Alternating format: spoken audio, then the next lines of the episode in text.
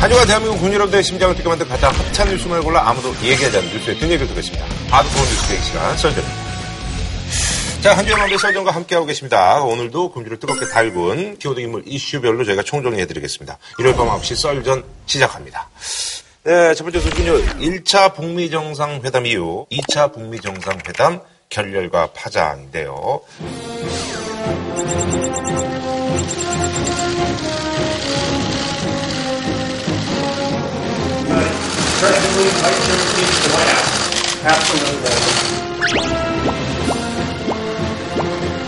나는 앞으로도 언제든 또다시 미국 대통령과 마주 앉을 준비가 되어 있으며 Chairman Kim and I will meet again on February 27th and 28th in Vietnam.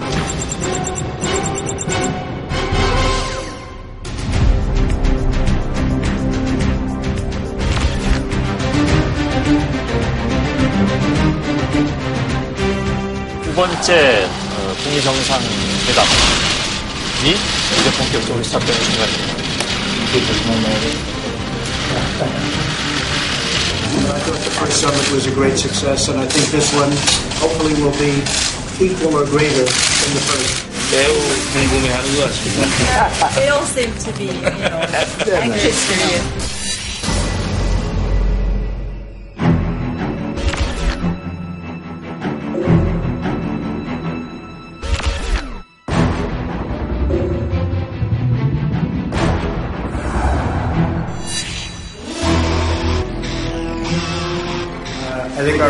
Relationship is very strong, but at this time we had some options, and at this time we decided not to do any of the options.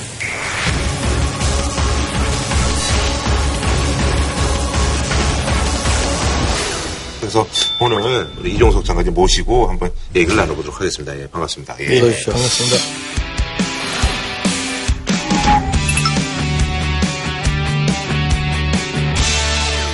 방송사에서 이제 기대를 많이 해가지고요. 방송사에서 사실 이제 편성을 목요일날 거의 다 이제 예능을 안 한다고 했고 제가 그래서 이제 그 홍서범 씨한테 전화를 했어요. 자기 베트남 하노이에 갔다는 거예요. 그래서 어, 왜 갔어? 했더니 야 이만갑 특집 왔어 그래서 내가 아니야 그러면서도 이제 분위기가 좋을 것 같으니까 거기 특집을 간 거 아니에요. 근데 지금 뭐 분위기가 이렇게 됐으니 야 이게 아니, 사실은 뭐 누구나 저런 상태에서 회담이 결렬될 거라고는. 생각 못했고 예. 또 본인 뭐 회담 당사자들이 잘 될 거라고 생각을 얘기를 했기 때문에요. 결국은 한인 정도는 만들지 않을까라는 생각을 했겠죠. 음. 이제 본질적으로 조금 서로 차이가 있었던 게 아닌가 그렇게 생각이 됩니다. 예.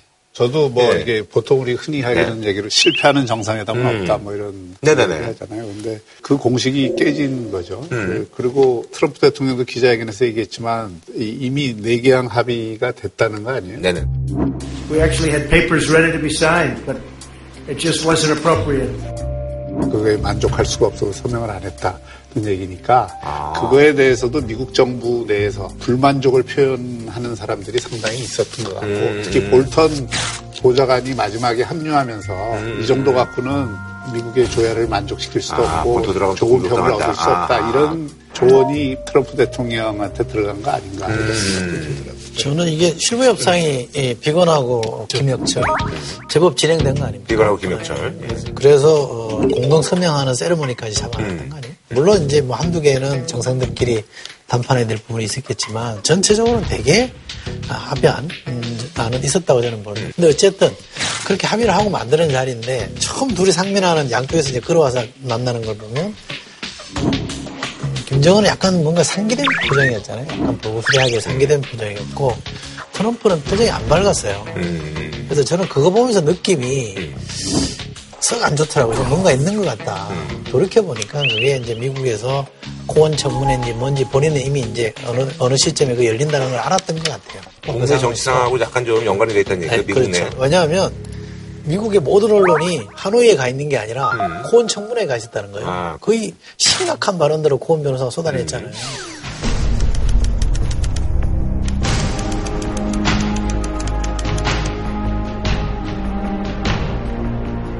because I know what Mr. Trump is. He is a racist, he is a con man, and he is a cheat. Illegal hush money I paid on his behalf. 트럼프 대통령이 모스크바 트럼프 타워 건설과 러시아 선거 개입 의혹에 대해서도 거짓말을 하고 있다고 했습니다. 이건 탄핵 사유에 해당되는 것들이기 때문에 트럼프 대통령 전 최측근. 네. 그렇죠. 이 사람이 언론을 다 독차지하고 내용도 심각하니까 음. 뭔가 좀 충격을 주는 게 필요할 것 같다라고 본인은 정책 판단을 했을 거라고 봐요. 아, 충격이 이제 결렬. 그래서 아, 저는 동기부여가 쇼크를 쳤다고 봐요.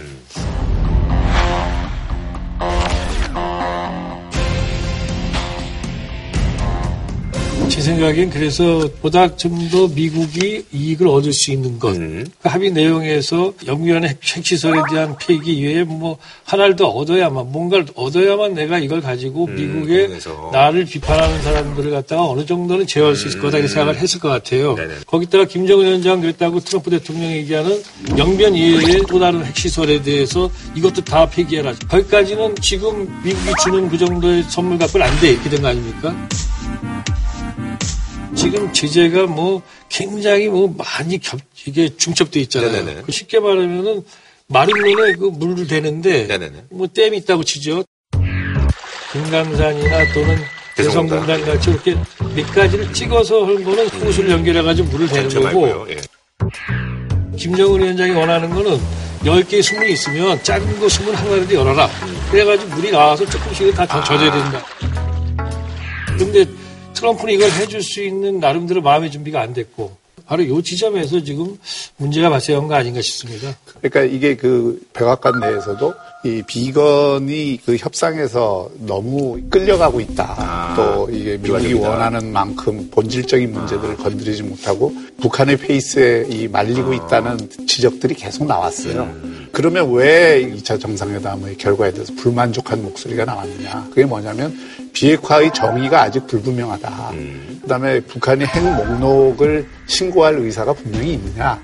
그리고 이 폐기의 로드맵이 있느냐. 핵 폐기의 로드맵.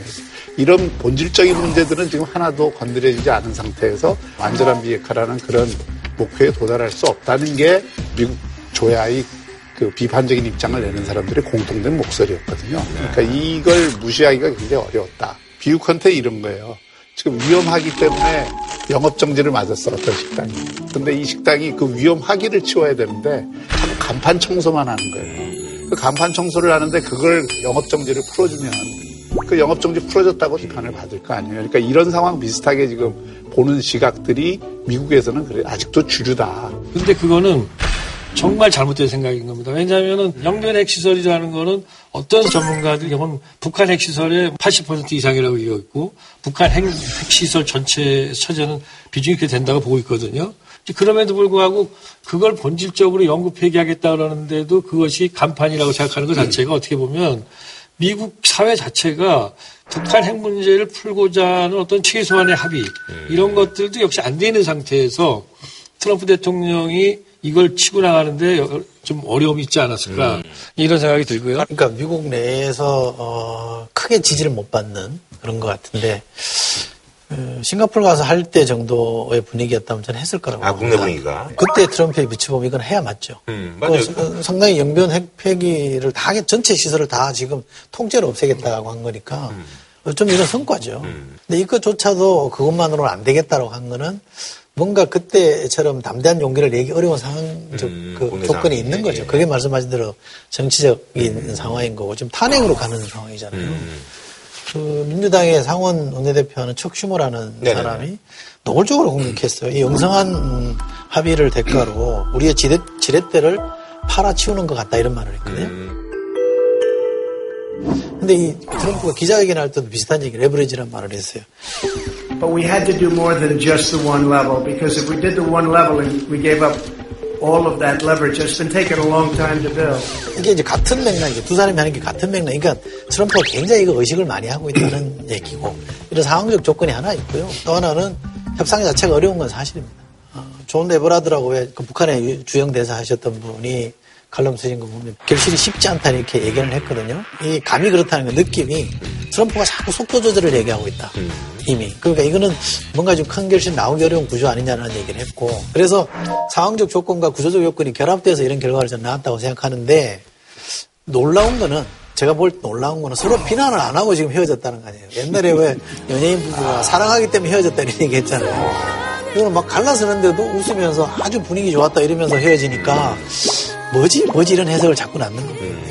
그건 뭐 앞으로 그 협상이 그곧 재개될 거라는 걸 보여주는 음. 거고요. 사실은 트럼프 대통령 기자회견에 대해서 북한이 어떻게 반응할지 더 많이 음. 궁금해들 하시고 걱정들 하셨는데 얘네 하던 식으로 막 막말하고 네, 막. 근데 예. 북한에서는 뭐 새벽에 이용호 그 외무상 통해 가지고 아주 점잖게 음. 양 정상이 회담을 아주 훌륭하게 잘했고 정의당국의 수뇌분들은 이번에 훌륭한 인내력과 자세력을 가지고 이틀간에 걸쳐서 진지한 회담을 진행하셨습니다.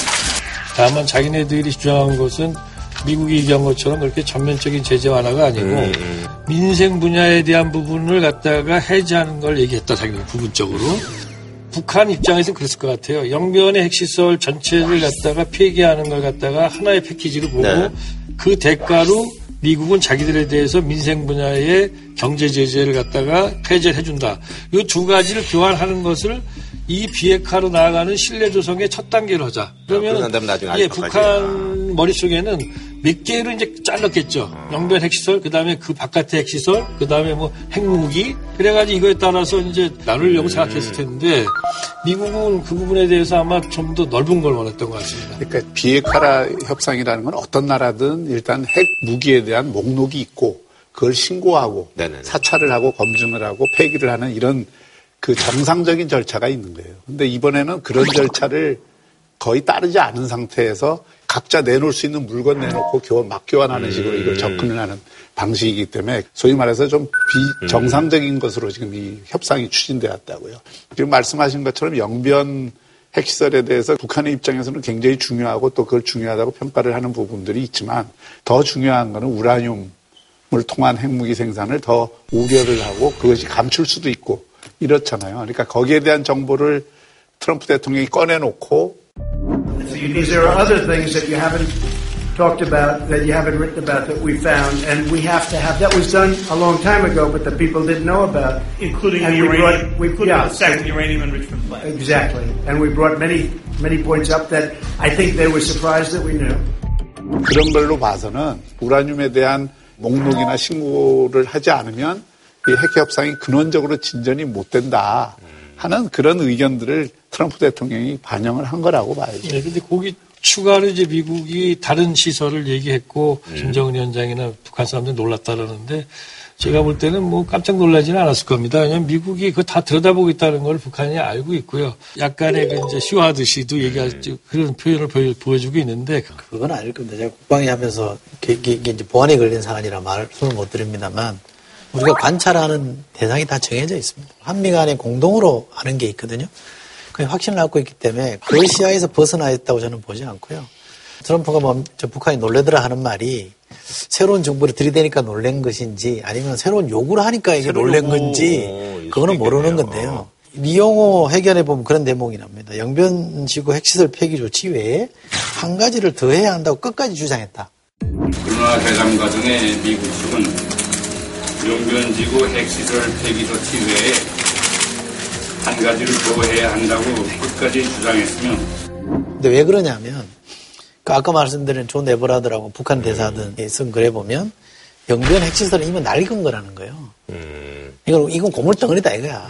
이미 이제 서방에서는 그렇게 전망을 하고 있기 때문에 영변에 대한 가치 비중이 가격을 아, 예전보다 많이. 북한이 100원으로 쳐주면 미국이나 서방은 한 50원도 안 쳐주겠다. 이게 안 맞는 게 하나 있고요. 구조적 요인 말고 이번 회담만 좁혀서 보면 트럼프도 회견에서 이렇게 얘기했어요. 오늘은 내가 합의문에 서명할 준비가 돼 있지 않았다. 내가 합의문에 서명할 준비가 돼 있지 않았다. 이렇게 명시적으로 얘기합니다. 이게 저는 핵심이라고 봅니다. 이게 충분히 자기도 할 의사가 있어서 왔는데 말 못할 사정이 있는 거 아니냐. 그러니까 그러다 보니까 북한한테 더 추가 요구를 해서 받으면 좋고 음, 아니 말고. 멋있게 미국 가서 자랑하고 안 받으면 깨고 가는 거고 이런 거였다고 봐요. 아니, 근데 저 북한에서는 그럼 앞으로 후폭풍 같은 거는 어떻게. 큰 후폭풍이 있을 것 같지는 않습니다. 아, 그래요? 예, 왜냐하면은 그 북한에서 김정은 위원장이 북미 정상회담을 위해서 그 베트남으로 출발했다는 네. 보도를 하면서 그 뒤에 계속 대대적으로 보도하고 있어요. 우리 당과 국가 군대의 최고領도자 김정은 동지께서 위엔남 사회주의 공화국 하노이시에서 진행되는 제2차 조미순의 상봉과 회담을 위하여 평양을 출발하셨습니다.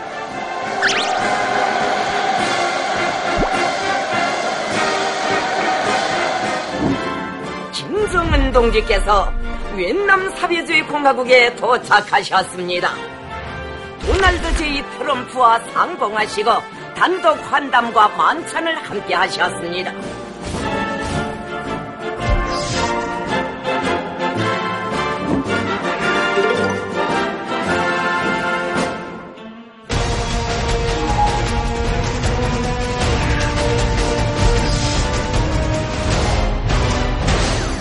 보도하는 내용의 핵심은 뭐냐면은 여기서 굉장히 중요한 성과가 이번에 나오기를 바랍니다라든가 이런 내용이 아니에요. 그 양쪽 지도자가 아주 친선적으로 잘 그 회담을 했고 회담을 하면서 허심탄회하게 의견을 교환했고 그리고 회담을 이어가면서 성과를 내기로 했다. 그래서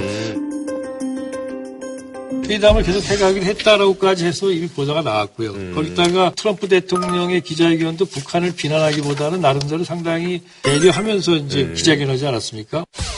I think it was very good, very friendly. Uh, this wasn't a walk away like you get up and walk out. No, this was very friendly. Uh, we shook hands. We, uh, you know, there's a, there's a warmth that we have. Now, I hope that stays. I think it will. 북한 역시 거기에 대응해서 리용호 의무상이 미국을 비난하기보다는 우리가 내놓았던 즉 민생 분야 일부라도 해제를 해줘야 된다. 우리의 입장 원칙적 입장에 대해서는 변함이 없다. 뭐 이런 식으로 얘기함으로써 그 북한이 앞으로도 어, 협상을 계속해 나가면서 비핵화를 진전시키는데 그 의지 갖고 있는 게 제가 볼 땐 거의 확실한 것 같고요. 이번에 이러한 회담은 결렬됐지만 회담 결절을 통해서 서로 상대가 원하는 게 어디까지고 지금 당장 받기 어려운 허들 그 장벽이 어디까지인지를 양쪽이 다 확인한 것 같아요. 아니 그럼 이제 앞으로 있잖아요 협상이 진행되려면 네. 북한이 약간 더 양보라든가 아니면 미국이 국내 상황이 좀 어떻게 좀 짐점해질 때까지 좀 기다리든가 뭐 그래야 되는 건데 그거 어떻게 되는 가능성, 거예요? 가능성이 있는 거죠. 왜 가능성이 있는 거 있다고 보냐면은 지금 이제 역시 북한한테 중요한 건 제재 완화고 미국한테 중요한 것은 비핵화를 좀 더 폭넓게 하라는 얘기인데 미국이 원하는 그러면 영변 핵시설 전체에 대한 연구폐기 플러스 알파. 네. 이 알파를 어떻게 구성할 거냐는 문제하고 그다음에 북한에 대한 제재 역시 겹겹이 쌓여 있어요. 그 중에 북한이 벗기해달라는 그 민생 분야가 뭐 예를 들어 100이라면은 그걸 갖다가 예를 들어서 뭐 7, 80이나 5, 60에서 조정한다든가 이런 서로 간에 어떤 그 절충할 수 있는 여지는 있다고 보죠. 그 외신 보도들을 보면 표현이 이제 두 가지로 나와요. 그러니까 BBC 같은 경우에는 이게 콜랩스 됐다고 나와. 이게, 이게 비핵화 협상이 무너졌다, 또는 주저앉았다 이렇게 나오고. 뉴욕타임즈도 네, 뉴욕타임즈도 그렇게 썼고요. 근데 월스트리트 저널 같은 경우에는 돌뿌리에 걸렸다 이렇게 그 나오거든요.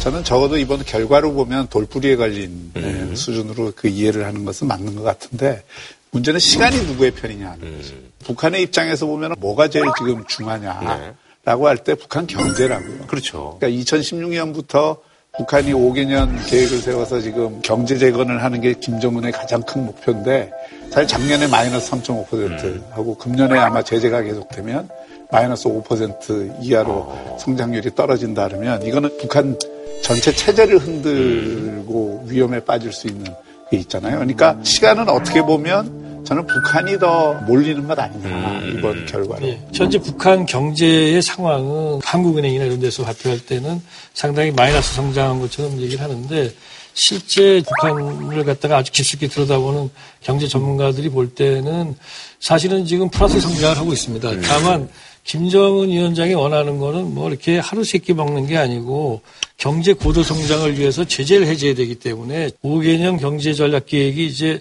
내년에 끝나는데 거기에서 성과가 나지 못하는 거예요. 그러다 보니까 지금 빨리 제재의 일부라도 완화가 돼야지 지금 부족한 것이 어떻게 보면 외자거든요. 그걸 지금 들어올 수가 있습니다. 조금이라도.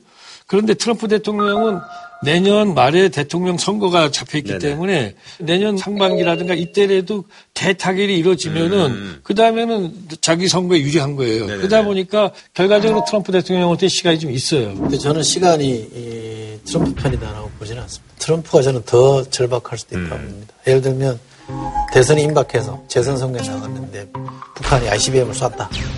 실험을 태평양으로 쐈다.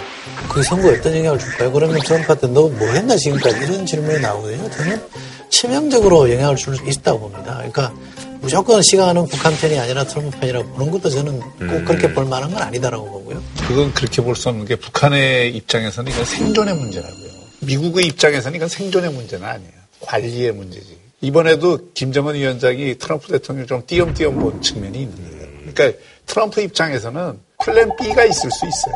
지금 플랜 A로 이게 가는 게 자기가 과거 정부하고는 다르게 이걸 한번 풀어보는 건데 가다가 진짜 진정한 목표에 못 도달한다 그러면 트럼프 대통령은 또 언제든지 다른 그 플랜을 써서 오히려 다른 방식으로 정치적 지지를 끌어낼 수 있는.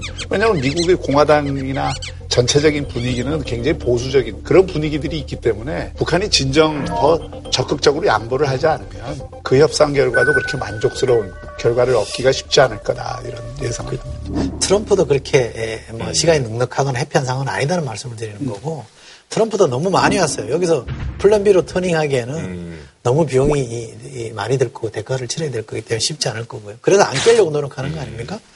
다만 저는 어쨌든 이 상황은 북한이 조금 더 양보해야 될 상황인 거는 분명한 것 같다. 왜? 미국이 전 세계에서 제일 센 나라니까. 중국도 저렇게 절정이 아, 그러니까 제일 센 나라가 하라는데 뭐 어떡하겠습니까? 근데 최선희 외무성 부상이 이 부분적인 교리까지 그 해제하기 어렵다는 이러한 미국 측의 반응을 보면서 우리 국무위원장께서 앞으로의 이런 고래에 대해서 좀 위협을 잃지 않으시지 않았는가 이런 그런 느낌을 제가 받았습니다. 이게 무슨 얘기냐면 정상회담에 공란을 남겨졌던 게 있었던 것 같아요. 그러니까 북한은 연변 핵시설 통째로 우리가 없앨게 대신 부분 제재 완화 해주라. 정상회담 테이블에 마지막에 올렸는데 어, 트럼프가 더 요구를 한 거죠. 어, 더 해야 돼 이렇게 얘기한 거란 말이에요. 이러니까 팔이 깨져버린 거 아니에요.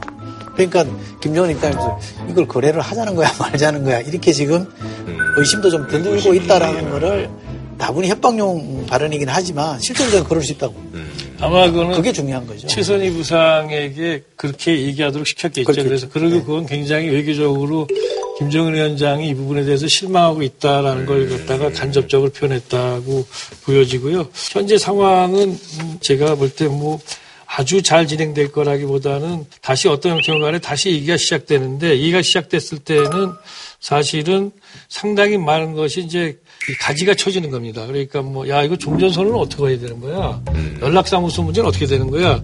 이런 문제들을 현 단계에서는 웬만큼 가지를 쳤다는 거죠. 그러다 보니까 이제 본질 문제인 해, 그럼 도대체 너희들이 제재를 완화해주면 너희는 얼마만큼 줄 거야? 또 사- 서로가 상대방이 이제 질문을 갖다 교환할 수 있겠죠? 그렇게 되면은 얘기를 다시 진행하지 않을까. 예, 문재 대통령이 앞으로 이제 할 역할이 좀 뭐 어, 있으실 거라고 보세요. 지금 이미 트럼프 대통령은 다시 중재 역할을 요청을 음. 했고 저는 북한 김정은 위원장도 문 대통령 역할에 대해서는 이번에 나름대로 좀 바라고 있지 않을까 음. 네, 이렇게 생각합니다. 그 이번에 사실 한국 정부가 굉장히 굴욕스럽게 된 거죠. 회담이 성공할 것을 전제로 해서 신한반도 체제 구상도 발표하고 그리고 남북 경협이나 이런 것들을 새로운 방식으로 전개하려고 했던 구상이 있었던 거 아니에요. 근데 그런 것들이 지금 그 플랜이 사실 좀 깨져나가요. 네네. 비핵화 열차가 조금이라도 움직여야 지금 문재인 정부가 하고자 하는 경제 협력이나 남북 그 교류 이런 것들이 가능한데 비핵화 열차가 딱 정지를 해버리면 앞서 나갈 수가 없잖아요. 그러니까 이 문제를 비핵화 열차를 다시 움직이도록 하는 그 역할을 지금 해야 되는 거죠. 참 어려운 숙제죠. 사실 기대를 많이 했는데 저도 어, 이거 어떻게 됩니까 이렇게 물어보면 조금 이제 돌아가는 거 아시는 분들이 잘 될 거야, 잘 될 거야 뭐 이런 얘기만 반복해서 들어서 잘 될 거다라는 기대를 많이 갖고 어, 있었는데 우리 역할이 공간이 또 또 생긴 거라고 저는 봅니다. 그러니까 트럼프도 가면서 네가 좀 나서야 되겠다, 야, 네가 좀 도와줘라 이렇게 요청한 거 아닙니까? 북한도 중국이나 러시아한테 막 손 내밀기보다는 우리한테 손을 내밀어서 푸른 구도를 만들어내는 게 중요한데 저는 다만 우리 정부에게 에, 너무 허겁지겁 서두르지 않았으면 좋겠다라고 생각합니다. 뭐 트럼프도 그런 얘기 했는데 뛸 때도 있고 걸어갈 때도 있는 거 아니에요? 지금이 어쩔 수 없이 걸어갈 때라고 하면 그걸 억지로 뛰게 한다고 뛰어지지는 않고 넘어질 수밖에 없는 거니까 원래 구상했던 대로 잘 안 됐다고 해서 빨리 이거를 따라잡기 위해서 국가속을 하자고 요구하면 저는 이게 깨질 가능성이 있다고 생각합니다. 우리 정부는 미국, 북한과 긴밀히 소통하고 협력하여 양국 간 대화의 완전한 타결을 반드시 성사시켜 낼 것입니다. 신한반도 체제로 담대하게 전환해 통일을 준비해 나가겠습니다.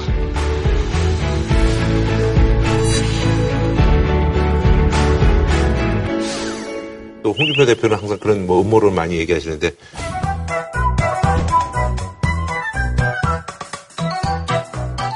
이제 쓱 뭐라고 별 걱정을 다 하세요. 그건 본인 걱정이나 좀 하세요.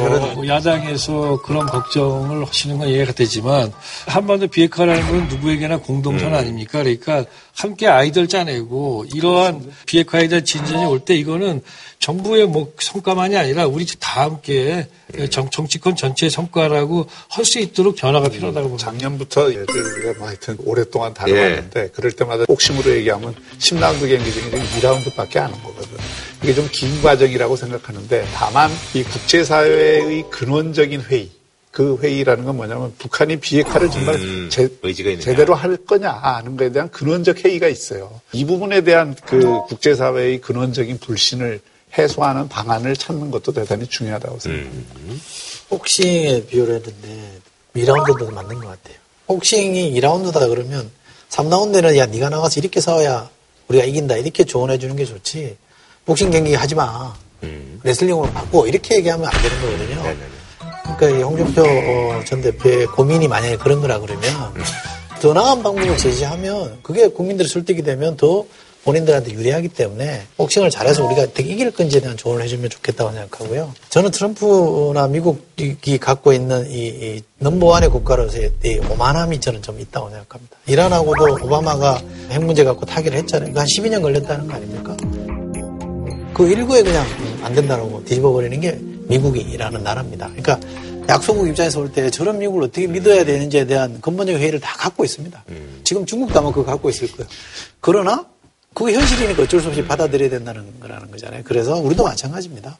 미국의 나라 그런 거라고 알고 있기 때문에 지금 트럼프를 죽여 세우면서 한미 동맹의 근본적인 근간을 흐트리지 않으면서 가려고 애를 쓰는 거라고 하면 김정은 이 고민을 좀 읽어야 된다고 봅니다. 한국도 저러는데 심지어 중, 중국도 저러는데 뭐 내가 뭐라고 조금 더 숙여야지. 저는 이런 자세를 가져야 된다고 봅니다. 그 중국 얘기하니까 이번 기자회견에서 재밌었던 게 그거예요. I am always prepared to walk. I'm never afraid to walk from a deal. And I would do that with China too if it didn't work out. 중국 입장에서도 뜨끔했을 거예요. 저는 이번 그 북미 2차 정상회담을 보면서 이 결렬은 됐지만 네네. 상당히 중요한 나름대로 의미도 있었고 던진 것도 있었다 이렇게 생각해요. 무엇보다도 트럼프 대통령이 그 기자회견 하면서 Channel A 저- 동아일보 uh, South Korean media outlet here. Would the U.S. be willing to strengthen the sanctions and perhaps put the pressure on North Korea to move forward? I don't want to comment on that. I can just tell you this, that we have very strong sanctions. I don't want to talk about increasing sanctions. They're strong. Uh, they have a lot of great people in North Korea that have to live also. And I would say this, uh, my whole attitude changed a lot because I got to know, as you know, Chairman Kim very well. And they have a point of view also. 다시 말하면은 추가 제재에 대한 건 없다. 물론 북한이 도발하지 않는다는 걸 전제합니다만은 또 하나는 역시 중요한 부분이 한미연합 군사훈련 얘기입니다. Um, the uh, military exercises with South Korea, or will you keep it a freeze? Well, you know, the military exercises, uh, I gave that up quite a while ago because it costs us $100 million every time we do it. I thought it was unfair, but it's a very, very expensive thing. And, you know, we do have to think about that too.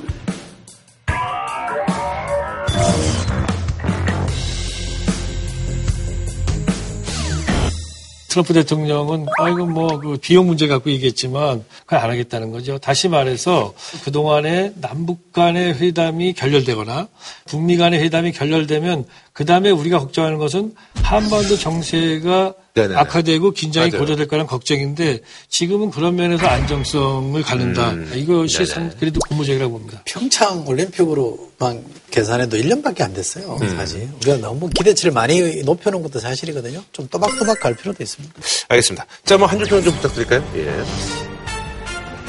예, 저는 세옹지마라는 말을 좀 하고 싶은데요. 지금 어떻게 보면은 정말 많은 실망과 아쉬움이 있었던 북미 정상회담의 에, 결말이었지만 어쩌면 지금의 실망과 좌절이 결국은 아마 북미 간에 좀 더 큰 그런 합의를 할 수 있게 만드는 원동력이 될 수도 있다 이런 네. 점에서 한 번더 딛고 일어나야 된다고 생각합니다. 네. 저는 음, 그 배보가 정치인의 세 가지 요건으로 열정, 책임감, 균형 음, 감각을 얘기했는데요. 대- 우리 대통령께서 열정을 일정하시고 또 책임감은 더 강화하시고 특별히 균형 감각에 대해서 다시 한번 좀 음, 추스리시면 좋겠다라는 말씀 드리고 싶습니다. 지금 뭐 기대는 크고 지금 자꾸 성과는 없고 이런 상태인데 아직까지는 동상이몽. 음, 알겠습니다. 오늘 나와주셔서 감사드립니다. 예. 네, 지난주에서요, 국회 내 정치 꿈나무 여야 초선 의원분들과 각종 현안에 대해서 저희가 뭐다 그렇게 얘기해보는 시간을 마련했습니다. 기획특집 릴레이 썰전 초선의 시선 두 번째 시간인데요. 두 분 모시도록 하겠습니다. 기동민 의원님, 이양수 의원님 나오셨습니다. 예, 반갑습니다. 아, 예. 아, 그나저나 먼저 2월 임시국회가 예, 역시 이제 무산이 됐고 이제 3월도 사실 이게, 이게 쉽지 않은 상황인데 뭐 많은 국민들이 걱정들 하시거든요. 예. 2개월 동안 국민들 앞에서 놀았지 않습니까? 염치 없는 일이죠. 밥값도 못하고. 더 이상 놀 수 없는 거죠. 새로운 야당 대표가 등장하셨잖아요. 아, 그분께서 좀 통 크게 아, 3월 임시국회 조건 없이 정상화하자. 이런 아, 희망 섞인 관측을 가지고 있죠. 이런 바람이 뭐 어떻게 좀 예, 가능성이 있는 얘기인가요? 민주당에서 얘기하듯이 전제 조건 없이 빨리 국회를 열자라고 하는 것은 대기투항하라는 얘기랑 똑같거든요. 지금 사실은 문재인 정부 여러 가지 실정 때문에 그리고 의혹 때문에 어, 김태우 수사관, 신재민 사무관, 손혜원 의원에 대한 국정조사가 특검이 있어야 되고요. 여러 가지 현안들이 있는데 그런 것들은 다 무시하고 그런 거 못 받아주고 그냥 빨리 와서 법안 처리만 하자. 이렇게 나오는 것은 정부 여당으로서 너무 무책임한 거 아닌가. 지금 여러 가지 현안들 그걸 현안들을 상임위와 본회의에 다루라고 국회가 있는 겁니다. 국회를 열자는데 안 열고 현안 다루자는 거는 저는 이건 앞뒤가 안 맞는 거잖아요. 국회 열어서 상임에서도 따지고 대정부 질문 장관들 불러놓고 총리 불러놓고 하잖아요. 그때 따지면 된다고 저는 생각하고 손혜원 국조를 하자 그러면 이게 에, 본질은 국회의원의 이익 충돌이잖아요. 그래서 제가 요구한 거는 뭐냐면 어, 이걸 다루는 특위를 따로 만들자. 그 안에 손혜원 음, 청문회도 하고 어, 제가 뭐 일부러 실명 거론 안 합니다만 한국당의 몇 분들도 지금 논란이 되고 있으니 그분들도 하자. 가리지 말고 다 해보자라고 제안을 했는데 그거 안 받으신 거 아니에요. 그래서 이렇게 된 건데 우리한테 공산하시면 그거를 이제 곤란하죠. 네, 네. 그러니까 국회 열어서 하면 된다니까. 네, 밥먹 전에 그냥 인사만 처럼한 건데 이렇게 얘기하기도 전에 그냥 아니 그나저나 그 저기 좀 잠깐 좀 화제 좀 가볍게 돌려서 아드님하고 방송 출연하셔가지고 아드님 아주 뭐 인물이 좋으시더라고요. 예, 뭐 아버지 닮았었거든요. 아니 인물이 좋으시다고 아, 뭐 지금 그런 뭐. 게 아니고요. 네. 좀뭐 억울한 게 기동민으로 살기 시작한 지가 얼마 되지 않았는데 어느 순간에 기대는 아빠가 돼 있더라고요. 어, 그래요. 네, 그래서 지역에 가면 이렇게 대명이 잘 있냐고. 근데 제 안부는 궁금하지 않으세요? 그럼 여기 있지 않습니까? 그래서 참 아들 바 보임을 그냥 싹 은근히 아들 바보 맞아요. 제가 옆에서 봐도 아드님과 남편 인물이 좀 그냥 아, 뭐 그렇습니까? 아니, 편하게 예. 여당 의원한테는 불편한 거 질문하고 야당 의원한테는 처음부터 그냥 아, 이제 갈 거야. 아니, 자기가 말씀 좀 하잖아요. 아니, 아니, 근데 제가 보니까 저희가 이제 그 카메라 들어오기 전에는 보니까 친화력이 되게 좋으신 것 같아요. 우리. 그럼요. 예, 그러신 것 같아요. 보니까. 여당 의원이 좋아하는 야당 그러니까요. 우리 지도부한테 그런 거 얘기하지 마세요. 정체성에 문제가 이거 좀 넣어주세요. 도와주는 일이 아니라 어렵게 만드는 일인데. 저랑 내통합니다. 아니 근데 이양수 의원님께서 평소에 야 이게 국회의원 되기 전에는 진짜 모든 그 사회 뭐 저명 인사들이 국회의원이 되고 난 다음에는 이거 완전히 바보가 된다 이런 말씀을 어, 종종 하신다 그러네요. 어, 굉장히 똑똑하고 훌륭한 사람들을 국민들이 선출해서 국회의원을 만들어 놓는데 그 국회의원들이 되는 순간 다 바보가 된다. 근데 왜 바보가 되냐? 여당 의원들 중에는 여러 가지 생각을 가지신 분들이 많은데도 잘하면 당연히 박수를 쳐야죠. 근데 청와대가 못해도 잘한다고 박수를 쳐야 되는 그런 대통령제의 모순이죠. 또 야당 의원은 청와대가 잘할 때 있어요. 그럼 박수를 쳐야 되는데 박수를 못 칩니다. 잘해도 끌어내려야 되고 잘해도 흠을 잡아야 되는 게 야당 의원의 숙명인 거죠. 그러니까 대통령 중심제라는 것 때문에 국회의원들이 나눠지고 그 국회의원들이 나눠지니까 전 사회가 양극단으로 나눠져 가지고 대결 구도가 된다. 그래서 국회의원들도 여야를 가리지 말고 청와대라든가 정부에 대한 견제를 제대로 올바르게 해내야 되는 거 아닌가 하는 차원에서 그런 말씀을 드렸습니다. 아니 그럼 여기 지금 현실에 뭐 그렇게 안 되면 무소속으로 계시면 되지 않을까 하는 그런 생각이. 그러니까 이제 대통령 중심제에서 무소속으로 있으면 파괴를 하네, 보니까. 아니, 아니, 아니. 아니, 그건 아니지. 아니, 내가 얘기 들어보니까 정가들이 야단 대표 소송을 치지. 아, 제- 제가 다른 프로그램 할 때 되게 좋아했는데요. 오늘 보니까. 아니, 아니에요. 아니, 근데 진짜 사람이 좋으신 것 같아요. 아, 뭐, 예, 사적으로는. 늦었어요, 이미. 아, 여야를 가리지 않고 되게 네. 좋아하는 분이 많은 것 같아요. 네. 알겠습니다. 자, 그럼 말이죠. 금전 이제 정치권 소식을 저희가 두 분과 함께 다뤄보도록 할 텐데 아무래도 뭐이 얘기를 뭐 빼놓을 수가 없죠. 예. 자유한국당 신임 지도부 탄생인데 차기 당 대표가 뭐 많은 분들의 예상대로 예, 황교안 전 총리로 예, 선출이 되면서 황 대표의 득표율은 50%로 오세훈 전 서울시장과 김진태 의원을 여유 있게 앞섰습니다. 이 단상을 내려가는 그 순간부터 문재인 정부의 폭정에 맞서서 국민과 나라를 지키는 치열한 전투를 시작할 것입니다, 여러분.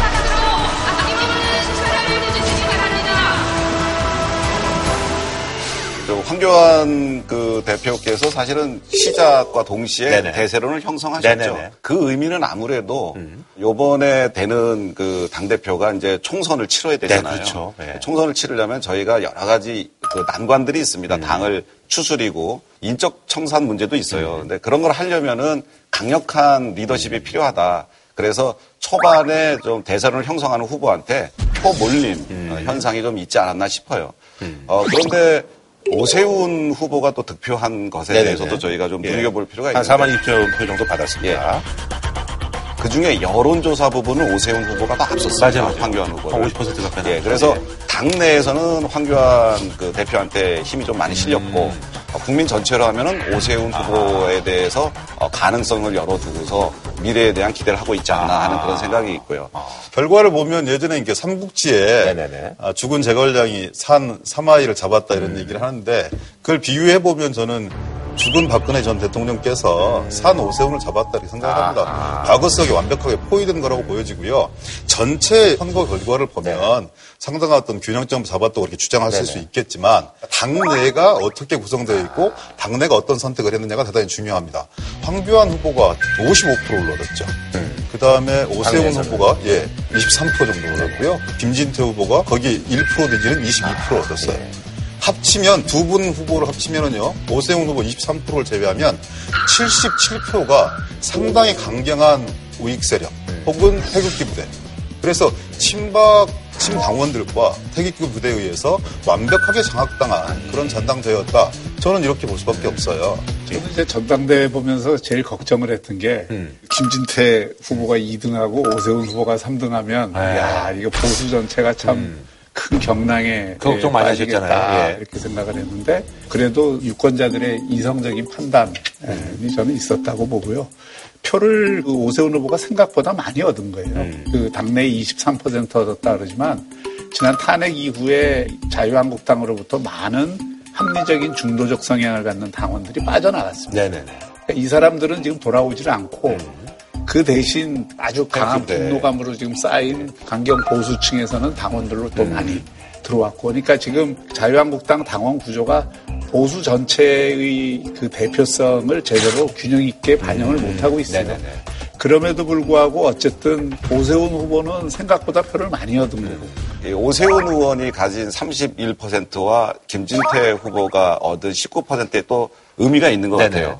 우리 당의 어, 좀 강한 보수들 아. 그런 분들이 얻을 수 있는 최대 표가 20% 미만 아닌가라는 음. 생각이 들고 사실 문재인 정권의 실정 때문에 강한 대응을 하시는 분들이 많으세요. 음. 원래 우리 당의 좀 중도 보수 상당히 그분들은, 안 그분들은. 정권 시작할 때부터 그랬어요.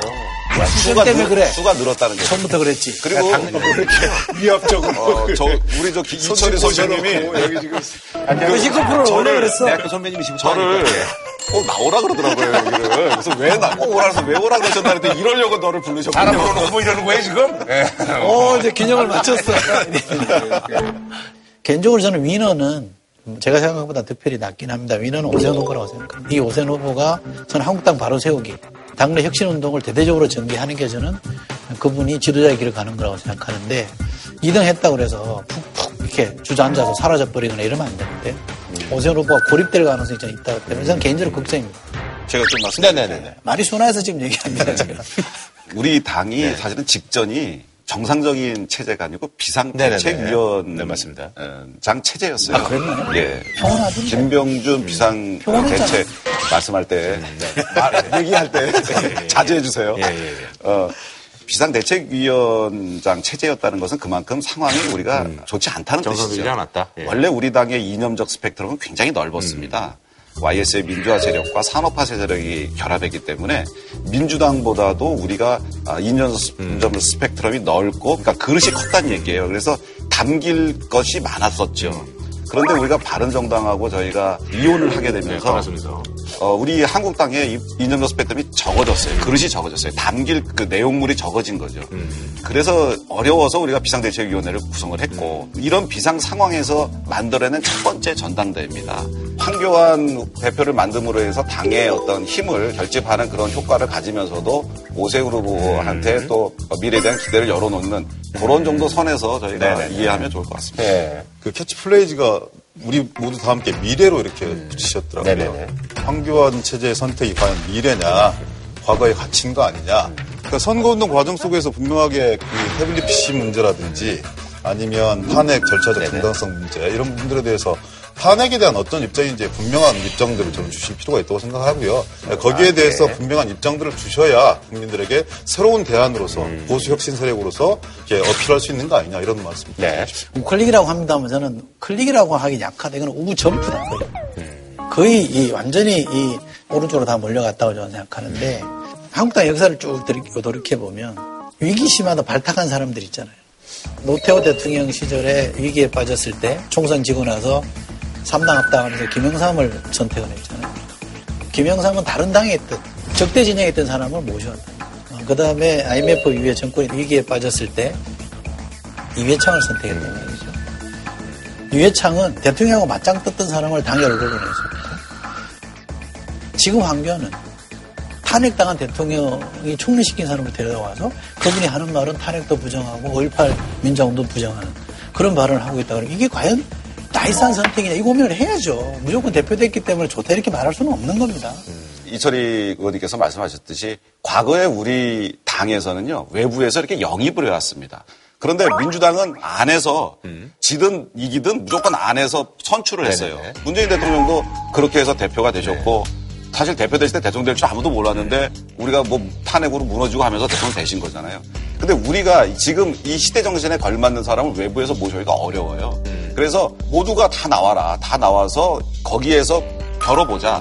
그렇게 해가지고 황교안 어, 대표가 결정이 된 거거든요. 황교안 총리가 아직까지 당대표라든가 정치적 경험이 없어요. 어떤 방향으로 당을 이끌어갈지라고에 대한 것은 하기 나름입니다. 진짜 혁신과 개혁 작업에 투철하게 이 행동들을 해 나가서 국민들의 마음을 하나로 모은다면은 황교안 대표 정말 잘 뽑은 거거든요. 그런 것들을 기대해 주시기 바랍니다. 아니 근데 이제 사무총장 인선에 있어서도 사실 이제 원조 친박이라고 이제 분류를 하는 한성규 의원이 이제 하마평에 오르는 것 자체도 좀 얘기가 많습니다. 그거에 대한 얘기를 좀 황교안 대표 같은 경우에는 예전에는 박근혜 대통령과 허전일체의 경제를 이루었던 이런 분위기도 한데요. 그런 거에 이어서 또 첫 인사가 이제 한성규 사무총장이면 아, 공천에 대한 이 선발권과 예산, 조직 이런 부분을 전부 다, 다 실무적으로 총괄하실 분인데 이분은 잘 아시다시피 박지만 그분의 친구분 아니시겠습니까? 원조 친박이라고 이렇게 일컬어지는 분인데 첫 인사부터 이런 분을 사무총장으로 앉히는 것이 과연 고수 이 혁신으로 나아갈 수 있는 그런 과정들을 밟고 있는 것이냐 여기에 대해서 회의하지 않을 수 없다는 거예요. 지금 두 분 말씀 하는 거 보면 여당의 전략이 읽히거든요.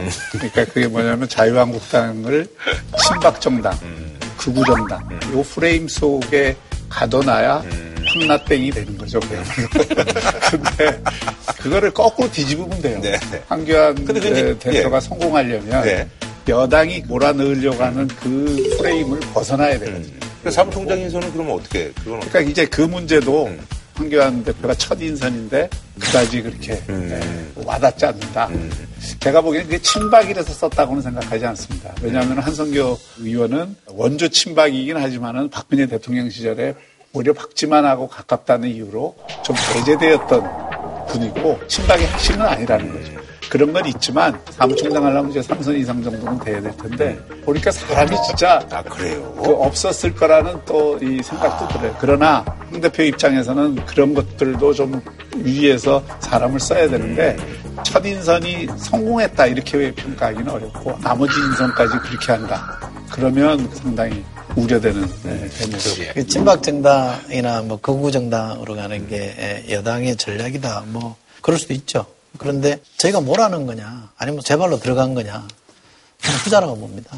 제가 친하게 지내는 바른미래당 의원을 이렇게 만나서 편하게 얘기하면 이렇게 얘기합니다. 지역에 가보면 야, 총선도 다가오는데 야, 이거 큰 정당에 들어가야 되지 않냐. 어? 그건 이제 한국당 들어가는 얘기겠죠. 그렇게 조언을 한답니다. 그래서 이제 나도 그런 고민을 해봐야 되겠다라고 여의도를 딱 들어오는 순간 쳐다보고 있으면 한숨이 나온다는 거예요. 자국당 쳐다보면 저러는데 내가 어떻게 들어가지? 이런 게 현실적인 그야말로 실존적 고민이 있다는 겁니다. 문제의 이런 어, 정당은 확장을 선택해야 됩니다. 수축을 선택하면 그 미래가 없는 거거든요. 한국당이 친박이 주류라고 하면 다수라고 하면 항상 집권의 길을 선택을 해야지 당권의 길을 선택하면 안 됩니다. 어떻게 해서든 당권을 잡아가지고 내 이익을 챙기는 선택을 하게 되면 이 당은 수축으로 갑니다. 그러나 내가 좀 손해를 보더라도 집권의 길을 가기 위해서 확장을 선택하면요. 그 정당이 정권을 다시 찾을 수 있습니다. 근데 지금 저게 가 집권의 길이냐, 확장의 길이냐에 대한 질문은 던지셔야 된다고 저는 생각합니다. 야, 네, 조금만 하나만 더 말씀드려볼게요. 황교안 대표님은 박근혜 대통령과 거의 그 일심동체 수준을 이루고 있기 때문에 그럼 박근혜 전 대통령께서 예전 대선 과정 속에서 경제 민주화 등 어, 진보 진영에서 취할 수 있는 어젠다들을 선제적으로 좀 취해서 자신의 이미지를 합리적인 정치인으로 이동시켰었어요. 물론 그 뒤에 뭐 거짓이 칼로가 닿았지만 그래서 황교안 대표는 그런 면에서 상당한 정도의 자율성들을 가질 수 있는 거 아니냐. 그래서 자유롭게 상상력을 발휘해서 사회 경제적인 문제라든지 이런 부분들에 대해서 보수 혁신으로서 뭔가 정체성들을 새롭게 확립할 수 있는 기회가 있다. 그런 걸, 그런 걸 보여주시면 저는 된다고. 사실 저는 그 기동민 의원님이나 이철 의원님 말씀을 들으면서 참 우리 당에는 이미 없어진 친박 비박을 계속해서 얘기하시는 것 과연 우리 당을 제대로 이해하고 계신 건가 하는 그런 일단은 의문이 들고요. 그리고 황교안 총리를 박근혜 대통령 시절에 총리였기 때문에 그 사람의 아바타다 공동 책임을 진다라고 하는 그런 얘기에도 사실은 저는 동의할 수가 없어요. 왜냐하면 문재인 정부 청와대에서 여러 가지 뭐 실정들을 하고 있어요. 최저임금제의 급격한 인상이라든지 주 52시간 근로 문제들을 아직 준비도 안 된 기업들한테 강요한다든지 이런 것들이 다 잘못된 건데 그거에 대해서 이낙연 총리한테 잘못을 묻는 사람은 없거든요. 청와대가 뭔가를 잘못하면 그거 국회에서 답변하느라 급급한 게 바로 총리거든요. 그래서 사실은 황교안 총리는 이번에 새로운 시험대에 이제 오른 것이라고 저는 보고요.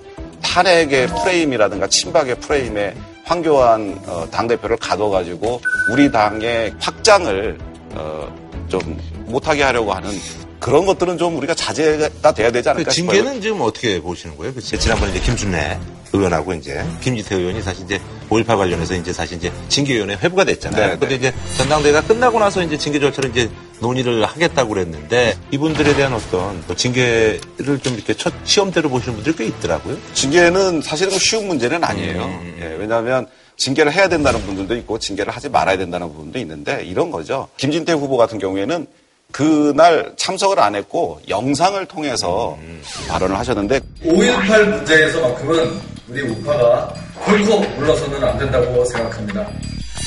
민주화 유공자가 공개가 되어야 된다. 그거는 사실 여러 가지 뭐 언론 보도나 의혹이 있는 부분에 대한 얘기이기 때문에 과연 이거 갖고 제명까지 시켜야 되느냐 하는 얘기가 있어요.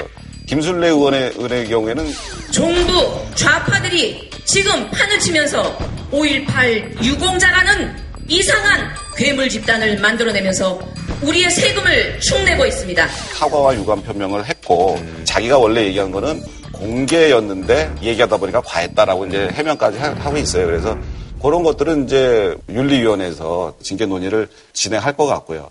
김병준 비대위원장이 이와 관련해서 세 번의 사과와 유감 표명을 했고 5.18그 유족들을 직접 만나서도 사과를 했고 여러 가지 했어요. 그런데 이 문제를 가지고 우리 당이 지지율이 상당히 빠졌습니다. 네네네. 민주당도 이제 그 정도 우리 이제 한국당한테 타격을 입혔으면 그만해라. 그 정도 했으면 좋겠어요. 왜냐하면 이 5.18 문제에 대해서는 몇몇 의원의 생각을 가지고 한국당 당신들은 똑같이 다 그런 생각들을 가지고 있어. 해체될 당이다라고 얘기하는 것 같아서 전 굉장히 불편하거든요. 예, 그런 부분은 좀 자제해 줬으면 좋겠어요. 사실관계만 좀 더 정리하면 징계는 우리도 요구한 거지만 시민사회가 요구한 거잖아요. 그리고 징계 절차에 돌입하겠다는 건 당의 결정이었잖아요. 비대위의 결정 아닙니까? 결정상을 지켜달라고 우리가 요구하는 건데 그걸 뭐 우리가 해체하라고 얘기합니까? 그건 아니죠. 저는 5.18 그 망언하신 세 분에 대해서 자유한국당 내에서 가장 상식적이고 합리적인 아, 준거티를 가지고 계신 이황수 의원께서 저런 정도로 말씀 주신 것은 징계하지 않겠다는 것이죠. 아, 그건 예단하지 마십시오. 그거는 저 제가 눈에 조심스럽게 확- 얘기한 거지. 눈에 확 보여요. 그러니까 이양수 의원님조차 저렇게 말씀 주시면 황교안 대표는 절대 다른 선택을 할 수가 없는 분입니다. 기대해 저는 보세요. 사실상 암울하다고 생각합니다. 아니 암울하다고 예단하지 마시고 기대해 보시고 조금만 기다려 기다려 주시고 제가 보기에는 이게 이 문제가 황교안 대표가 이 처한 첫 번째 딜레마라고 생각해요. 아까 이철희 의원이 굉장히 중요한 말씀을 하셨는데 황교안 대표가 추구해야 될 기본적인 노선은 확장적 통합이 돼야 되거든요. 황교안 대표에게는 내년 총선 승리라고 하는 것이. 사실 정치적으로는 그분의 앞으로의 정치적 그 명운을 거는 문제예요. 그리고 총선 승리를 하기 위해서는 확장적 통합을 하는 방향으로 가야 되거든요. 그렇다고 해서 무조건 좋은 게 좋은 거다 해갖고 간다고 확장적 통합이 되는 게 아니거든요. 어려움이 있더라도 원칙대로 처리해야 될 거는 원칙대로 처리하고 당의 운영이나 앞으로 나아가야 될 방향에 관해서는 확장적 통합의 전략을 쓰고 이렇게 해야 됩니다. 하나만 팩트체크하고 5.18 민주운동 유공자 공개는 법원이 불가하다고 판결을 내렸습니다. 법원의 판결을 부정하고 공개하라 이렇게 요구하는 건 안 되잖아요. 그러니까 그거는 좀 사실관계를 아시면 좋겠고. 아니, 또그 하나. 내용은 이미 알고 아, 그래서. 네. 근데 왜 자꾸 이렇게 주장하시느냐 법원의 판결이 그렇게. 낮다라는 것은 그러니까. 알고 있는데 또 하나. 한 명이라도 이 사람은 왜 들어갔냐는 제시를 하세요. 그거 없잖아요. 근데 자꾸 뭐 의혹 있다고 얘기하면 유공자 전체를 모욕하는 거 아닙니까? 그렇게 하면 안 되죠. 네, 5.18 유공자분들은 민주화를 위한 희생을 하신 분들입니다. 국가적으로 예우를 받아야 되고 사회적으로 존경을 받아야 되는 분들이 마땅한데 거기에 유공자가 아닌 분들이 들어갔다는 증거들이 나오고 있어요. 제시하시고. 예, 그런 분들이 있다는 그런 얘기들이 있으니 최소한 열람 정도는 하고 그 중에 아 이 사람 정말 문제가 있다라는 사람들이 있다면 그런 사람들은 제외시키는 것이 진짜 유공자들을 위한 올바른 예우다라고 얘기하는 겁니다. 정모의를 열어서 국가보훈처를 불러서 확인을 하면 되죠. 예, 여러 여러 차례에 거쳐서 왜 그걸 했는데 국가보훈처에서 거절하고 있기 때문에 그 작업이 진행이 안 되는데 그 국가보훈처가 거절하고 있는 배후에 청와대가 있다고 그래서 우리가 이 문제에 대해서 집중하고 있는 겁니다. 어, 왜 청와대에 있다고? 이 문제에 대해서 집중하고 있는 겁니다. 어, 왜 청와대에 있다고? 아, 뭐, 요, 요, 요, 여기까지 마시고요. 그러니까 하나가 예. 아니고 중요한 문제. 아니, 그래서 이제, 이번에 좀 민주당 얘기를 좀. 그 얼마 전에 이제 서른 의원도 그렇고, 이제 또. 이제 아니, 뭐, 한 답변이 있어서 뭐 공세를 할 수가 있어요. 민주당의 서른 최고위원의 이 원인 분석이 논란이 됐습니다. 그 20대 남성의 하락 지지율의 원인에 대해서 보시는 것처럼 교육의 문제를 이 탓했습니다. 그러면서 그들이 학교 교육을 받았을 때가 10년 전인데 예. 그때가 이명박 박근혜 정부 시절이었다. 그런데 이들이 제대로 교육이 됐을까라고 하면서 교육 문제를 지적을 한 건데요.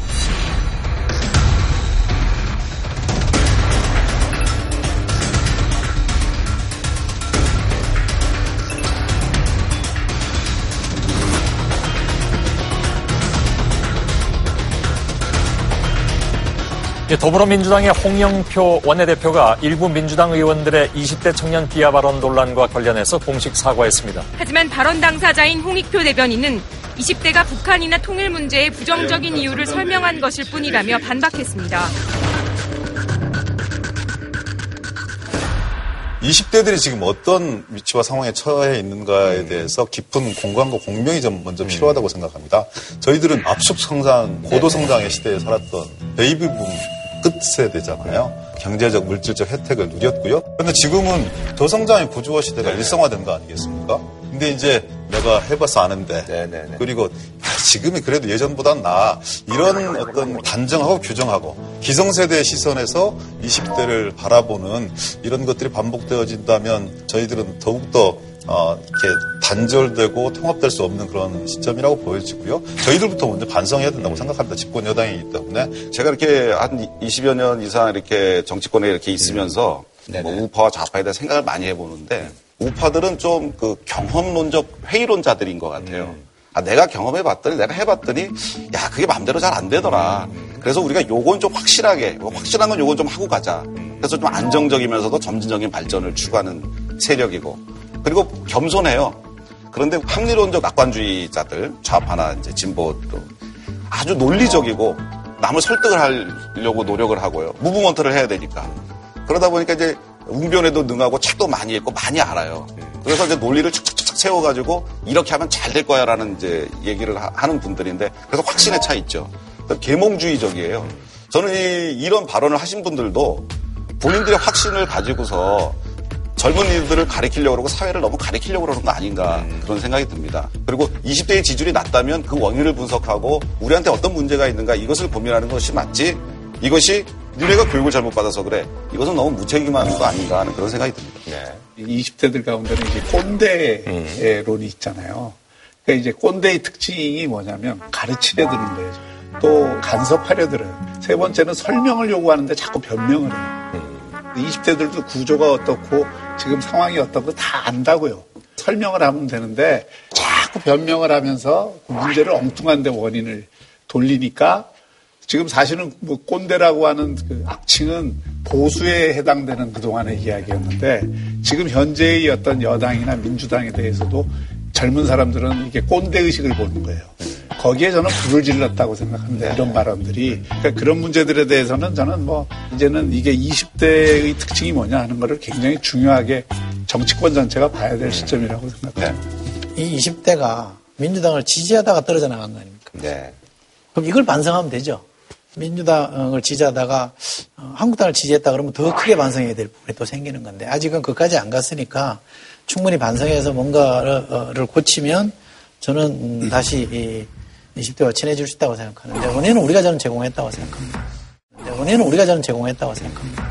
저는 그 단초가 사실은 비트코인 문제부터 풀기 시작할 때부터 우리가 좀 약간 불화가 생기기 시작해서 최근에 HTTPS 파동과 이런 걸 거치면서 많이 멀어진 거거든요.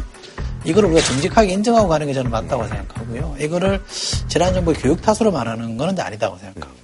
그래서 이걸 보시면서 우리 한국당도 특히 양소훈 같은 분들도 국정교과서라는 게 얼마나 무리한 발상이었는가를 세상 깨달으시면 좋겠다고 저는 생각하고요. 홍익표 의원이 얘기하는 거는 통일 문제와 관련해서 왜 20대가 좀 보수적일까? 그걸 교육의 문제로 설명하는 거는 저는 동의할 수 없습니다만 그게 20대를 폄훼하거나 무시하는 발언은 저는 아니라고 보거든요. 그 20대가 통일 문제에 대해서 우리는 그냥 통일하자는 주의인데 지금 이 친구들은 통일 그왜 꼭 해야 되는 생각을 하는 거잖아요. 그 현상이 왜 나타나느냐에 대한 원인 진단으로 본인이 그렇게 한 얘기를 똑같이 20대를 폄하한 얘기로 도매공으로 공격하는 건 잘못됐다고 생각합니다.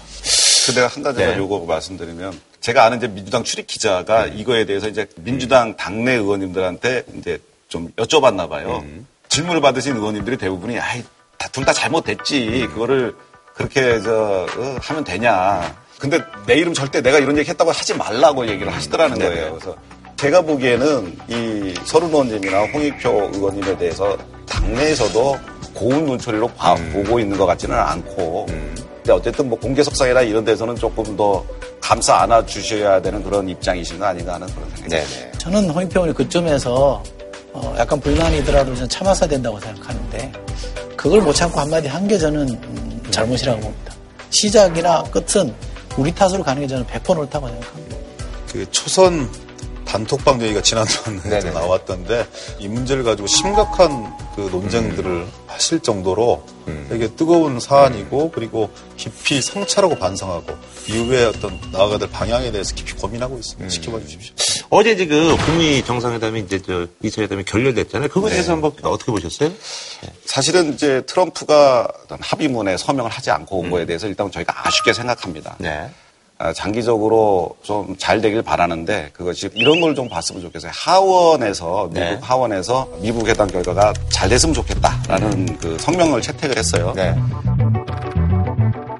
그런데 한편으로는 어떤 법안이 상정이 됐냐면 트럼프 대통령 마음대로 북한에 대한 국제 제재를 풀어주는 것은 못하게 하는 법안이 올라갔어요. 남북 대화가 잘 되고 평화가 정착이 됐으면 좋겠다. 하지만 비핵화가 전제가 안 되는 상황에서 우리가 북한에다 퍼주게 해서는 안 된다 라고 하는 것이 미국의 민주당, 미 하원 그리고 우리 당의 입장이 같은 거 아닌가 이런 방향에서 앞으로 북미 회담이 진행됐으면 하는 바람입니다. 네. 좋은 일은 시간이 좀 오래 걸리는 것 같아요. 70년 적대 관계를 청산한다고 하는 것이 두 번 만나가지고 어떤 완벽한 합의를 이루어낸다는 게 쉽지는 않았을 거라고 보여집니다. 트럼프는 트럼프 나름대로의 생각이 있었을 거고요. 그리고 또 그분이 외교적 관례라든지 국가적 간행 이런 부분에 익숙한 부분은 아닌 거잖아요. 철저하게 비즈니스 차원에서 이 문제를 접근하고 있기 때문에 저는 일할 수 있는 이런 여건들이 맞지 않았기 때문에 그러면 쿨하게 다음에 또 보자 이렇게 헤어진 것 같아요.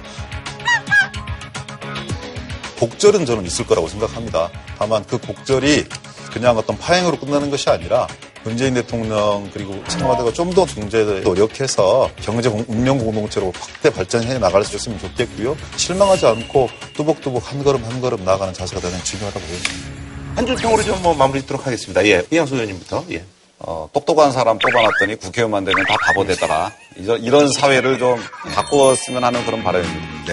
네, 네, 전당대회를 보면서 아, 저는 자유한국당의 미래 좀 암담한데 잘 헤쳐나갔으면 좋겠습니다. 네.